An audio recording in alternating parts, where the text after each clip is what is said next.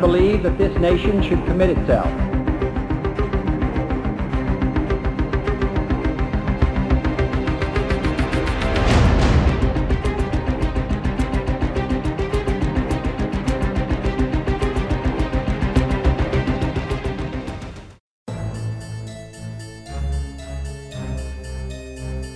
Bohaterem dzisiejszego odcinka będzie jeden z największych dyktatorów XX wieku. Kim Il-sen rozpoczął północno-koreańską dynastię autokratów. Kim był Kim? Jak doszedł do władzy, a także jak przebiegały jego rządy? O tym w tym odcinku serii po wojnie. Zapraszam.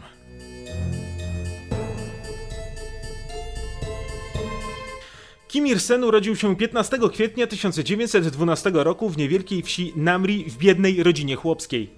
Oczywiście w oficjalnych przekazach propagandowych jego przodkowie od wieków walczyli o niepodległą Koreę. Byli patriotami i rewolucjonistami z krwi i kości. Kim Il-sen rzekomo już w wieku 14 lat stał się przywódcą politycznym znanym w całym kraju. Cztery lata później utworzył koreańską armię rewolucyjną, która pod jego przywództwem miała skutecznie walczyć z Japończykami, którzy zarządzali Koreą od 1910 roku. Kim Il-sen miał być niezwykle skutecznym strategiem i wizjonerem. Oczywiście propaganda mocno upiększała biografię Koreańczyka. Jego życiorys przedstawiał się nieco inaczej.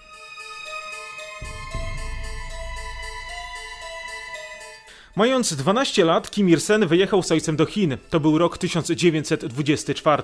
W państwie środka dołączył do komunistycznej organizacji młodzieżowej. Kiedy wrócił do ojczyzny, 5 lat później został aresztowany przez Japończyków za nielegalną działalność polityczną. W więzieniu spędził kilka miesięcy. To jednak nie zniechęciło go do walki o niepodległą ojczyznę i rozwój politycznej kariery. W 1932 roku uformował niewielki oddział partyzancki, który atakował małe jednostki okupacyjnych wojsk japońskich. Kiedy wybuchła II wojna światowa, Kim Il-sen oraz jego ludzie jeszcze mocniej zaangażowali się w walkę z Japończykami. Na przełomie 1940 i 1941 roku wspólnie z innymi partyzantami trafił do Związku Radzieckiego. Władze sowieckie udostępniły im jeden ze swoich obozów wojskowych. Przez kolejne lata realizował na rzecz ZSRR misje wywiadowcze w Korei. Sowieci postanowili wykorzystać zapał 30-letniego komunisty. Kim przekazywał im informacje o ruchach japońskich wojsk. Podczas starć radziecko-japońskich w sierpniu 1945 roku przyszły dyktator nie był nawet w Korei. Przebywał w tym czasie we Władywostoku. Będąc w Związku Radzieckim dosłużył się stopnia kapitana Armii Czerwonej. W tym momencie jego kariera nabrała niebywałego rozpędu. Autorem jego szybkiego awansu był nie kto inny jak Józef Stalin, który szukał kogoś, kto będzie mu całkowicie posłuszny. Tymczasem przywódcą koreańskich komunistów był Park Hong-yong. To on był naturalnym kandydatem na objęcie przywództwa w Korei Północnej. Moskwa obawiała się jednak jego niezależności. O tym, że jest sprawnym politykiem i strategiem, świadczyła jego postawa podczas II wojny światowej. Był faktycznym liderem komunistycznego środowiska na Półwyspie Koreańskim.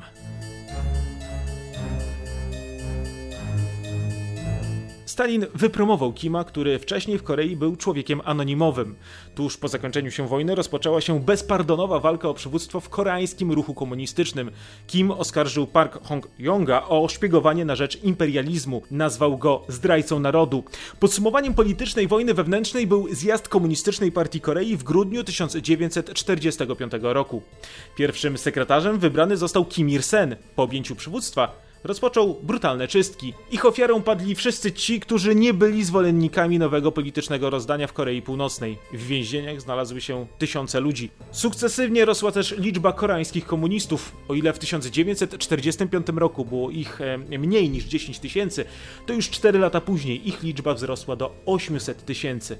Niezwykle ważnym wydarzeniem w historii komunistycznej Korei było proklamowanie w 1948 roku Koreańskiej Republiki Ludowo-Demokratycznej. Premierem został oczywiście Kim Il-sen. Komunistyczna Partia Korei została przemianowana na Partię Pracy Korei. 25 czerwca 1950 roku między koreańskimi państwami doszło do wojny. Jej przebieg, a także skutki omawiałem w innym odcinku serii po wojnie. Nie będę się więc teraz na tym skupiać. W wyniku konfliktu granica obu koreańskich państw znalazła się na 38 równoleżniku. Kim Il-sen liczył na zajęcie południowego sąsiada i zjednoczenie ojczyzny pod swoim przywództwem. Tak się jednak nie stało. Oczywiście północno-koreańska propaganda przekonywała, że wojna udowodniła wielkie możliwości wojskowe oraz polityczne komunistycznego kraju. Ten sukces, jak twierdziły północno-koreańskie media, był możliwy dzięki bogatemu doświadczeniu Kim Il-sena, który przecież wcześniej rzekomo wsławił się osiągnięciami w walce z Japończykami.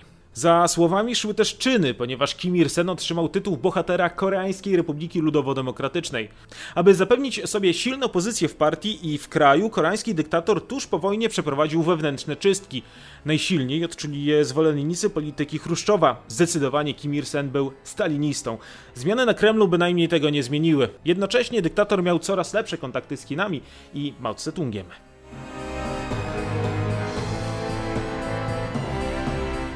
Kim Il-sen, wzmacniając swój wizerunek wodza od początku lat 60., zaczął prowadzić inspekcje na terenie kraju. Oznaczało to wizyty na wsiach oraz w zakładach pracy. Jako przywódca kraju udzielał on wskazówek, a także nadzorował pracę poszczególnych fabryk. Pierwszą miejscowością, którą odwiedził była wioska Chon San Ri. Wyjazd miał miejsce w lutym 1960 roku. Wizytacja trwała 15 dni. Jak przekonywała propaganda, sugestie wodza były na tyle trafne, że niemal natychmiast miejscowość odnotowała gwałtowny wzrost plonów. Wioska stała się przodującym ośrodkiem gospodarczym w kraju. Rady wodza koreańskiej rewolucji z Chon San Ri będą powszechnie stosowane również dla ekonomii całego kraju. Kolejnym krokiem w zdominowaniu krajowej polityki było przyjęcie stanowiska prezydenta. Kim Il-sen został nim w grudniu 1972 roku. Jednocześnie przestał pełnić funkcję premiera.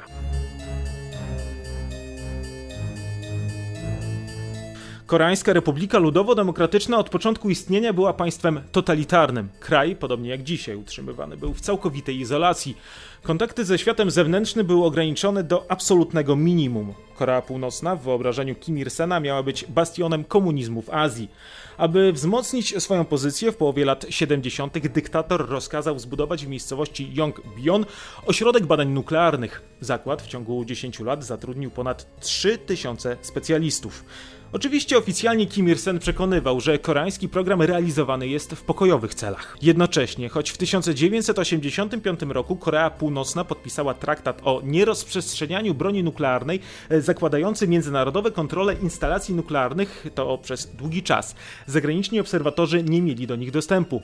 Kim Il-sen wykręcał się, że zgodzi się na nie dopiero wtedy, gdy jego specjaliści będą mogli dokonać przeglądu amerykańskiej broni atomowej rozlokowanej w Korei Południowej.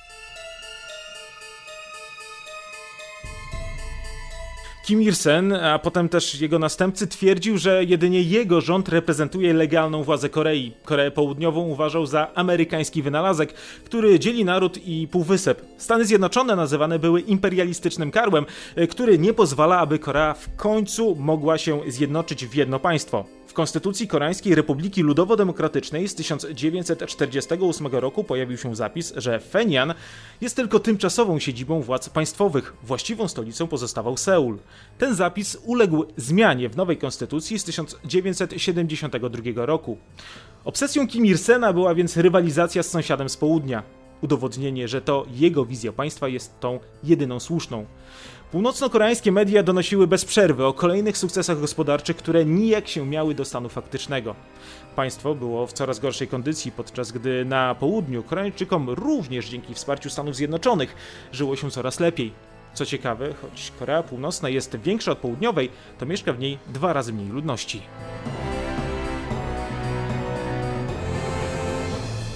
To nie w gospodarce Kim Il-sen widział jednak siłę kraju. Najważniejsza była przewaga militarna. Na wojsko reżim przeznaczał ponad 1 czwartą budżetu kraju. Podczas gdy w Korei Północnej wiele osób głodowało przez brak żywności, w garnizonach nigdy nie brakowało karabinów oraz nabojów. Dość szybko północno-koreańska armia prześcignęła pod względem liczebności sąsiadów z południa. Swego czasu Korea Północna miała pod bronią 200 tysięcy żołnierzy więcej niż Korea Południowa. Dużym ciosem dla reżimu Kim Il-sena była olimpiada w Seulu w 1988 roku. Dyktator wzywał do zbojkotowania zawodów, nazywał je imperialistycznym oszustwem. Koreański autokrata liczył, że poprą go inne kraje komunistyczne. Tymczasem odzew na jego apel był niewielki. Z ważniejszych komunistycznych ośrodków odmówiła jedynie Kuba. W odpowiedzi na sportową imprezę rok później Kim Il-sen zorganizował 13. Światowy Festiwal e, Młodzieży i Studentów. Uczestniczyły w nim delegacje z całego świata. Choć północno-koreańska gospodarka dogorywała, a wiele osób głodowało, impreza zrealizowana była z dużym rozmachem.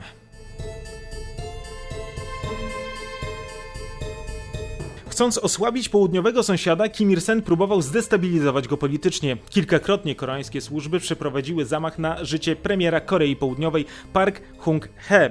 Obie próby zakończyły się fiaskiem. 9 października 1983 roku podczas wizyty koreańskiego prezydenta w Birmie doszło do zamachu bombowego. Choć polityk cudem ocalał, to w wyniku eksplozji zginęło aż 19 osób, a w tym czterech członków rządu.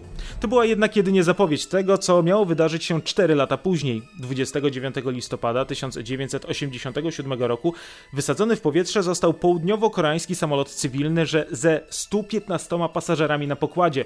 Sytuacja na linii Fenian-Seul stale była napięta. Na przestrzeni dekad nie było ani jednego momentu, aby oba państwa były bliskie porozumienia.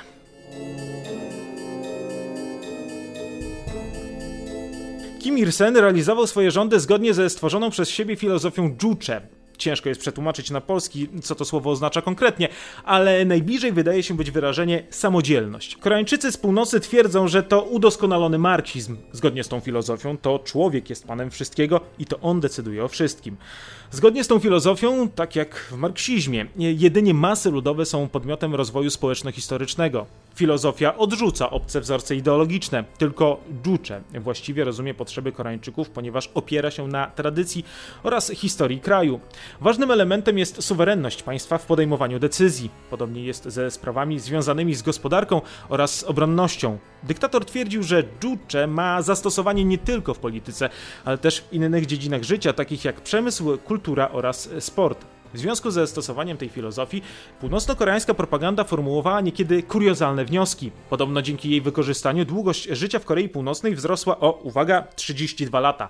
E, nie ma też chorób. Za osoby stare można uznać jedynie takie, które przekroczyły 90 rok życia. A to tylko niektóre ciekawe wnioski. Aby filozofia Juche była właściwie realizowana, już we wrześniu 1973 roku syn Kim Il-sena, czyli Kim Jong-il, został sekretarzem KC Koreańskiej Partii Pracy. Wkrótce został też włączony do biura politycznego partii. Plany dyktatora stały się jeszcze bardziej czytelne w latach 80., gdy Kim Jong-il ogłoszony został następcą wielkiego woza Kim Il-sena. Zaczęły pojawiać się hagiograficzne biografie Kim Jong-ila. Jego rządy to jednak temat na inny odcinek serii po wojnie. Do wątku Kim Il-sena i Korei Północnej będę na pewno jeszcze wracać. Dzisiaj jedynie przedstawiłem wam tę postać, nie wchodząc w zbyt wiele szczegółów. Więcej o północno-koreańskiej dyktaturze będę opowiadał w kolejnych odsłonach serii po wojnie. Ja tymczasem dziękuję za uwagę, zachęcam do subskrybowania kanału i do usłyszenia.